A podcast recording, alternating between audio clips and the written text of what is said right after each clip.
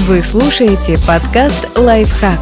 Здесь мы говорим о полезном максимально коротко. Как отучить ребенка грызть ногти? Запаситесь терпением, оно вам понадобится. Покрытие ногтей горькой субстанцией. Попробуйте использовать оливковое масло. Оно обеспечит не самые приятные ощущения при попытке грызть ногти и в то же время не навредит здоровью ребенка. Также продаются специальные средства, которые будут долго держаться на ногтях, не запачкают одежду и обеспечат горький неприятный вкус. При использовании этого метода очень важно не выставлять его как наказание. Прежде чем намазать ногти какой-либо субстанцией, поговорите с ребенком. Обсудите, насколько вредна эта привычка. Расскажите о возможном вреде для ногтей и зубов, риске попадания в рот вредных бактерий. Объясните, что метод поможет справиться с автоматическими действиями и не навредит. Пообещайте вознаграждение лечения, если ребенок продержится без вредной привычки одну или две недели.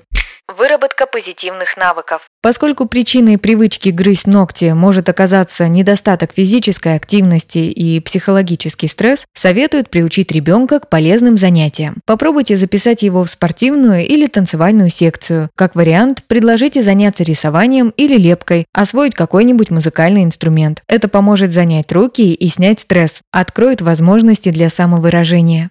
Положительное подкрепление. Вы можете превратить отказ от вредной привычки в увлекательную игру с призом в конце. Для начала обязательно объясните ребенку, почему необходимо отказаться от обкусывания ногтей, и пообещайте помочь ему в этом. Затем установите правила, сколько дней ему нужно будет продержаться без вредной привычки, чтобы получить заветный приз. За каждый успешный день можно выдавать цветные наклейки или делать пометки в настольном календаре. Можно придумать несколько ступеней сложности. Три дня, неделя, две недели, месяц. И распределить награды с возрастающей ценностью. В случае, если ребенок не выдержал, не ругайте его и не стыдите. Наоборот, утешьте и поддержите его стремление в следующий раз продержаться сколько нужно нужно.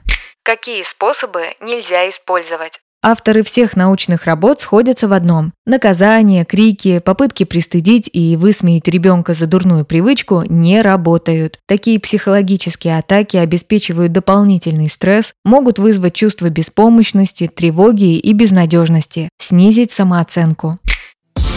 Подписывайтесь на подкаст «Лайфхак» на всех удобных платформах, ставьте ему лайки и звездочки, оставляйте комментарии. Услышимся!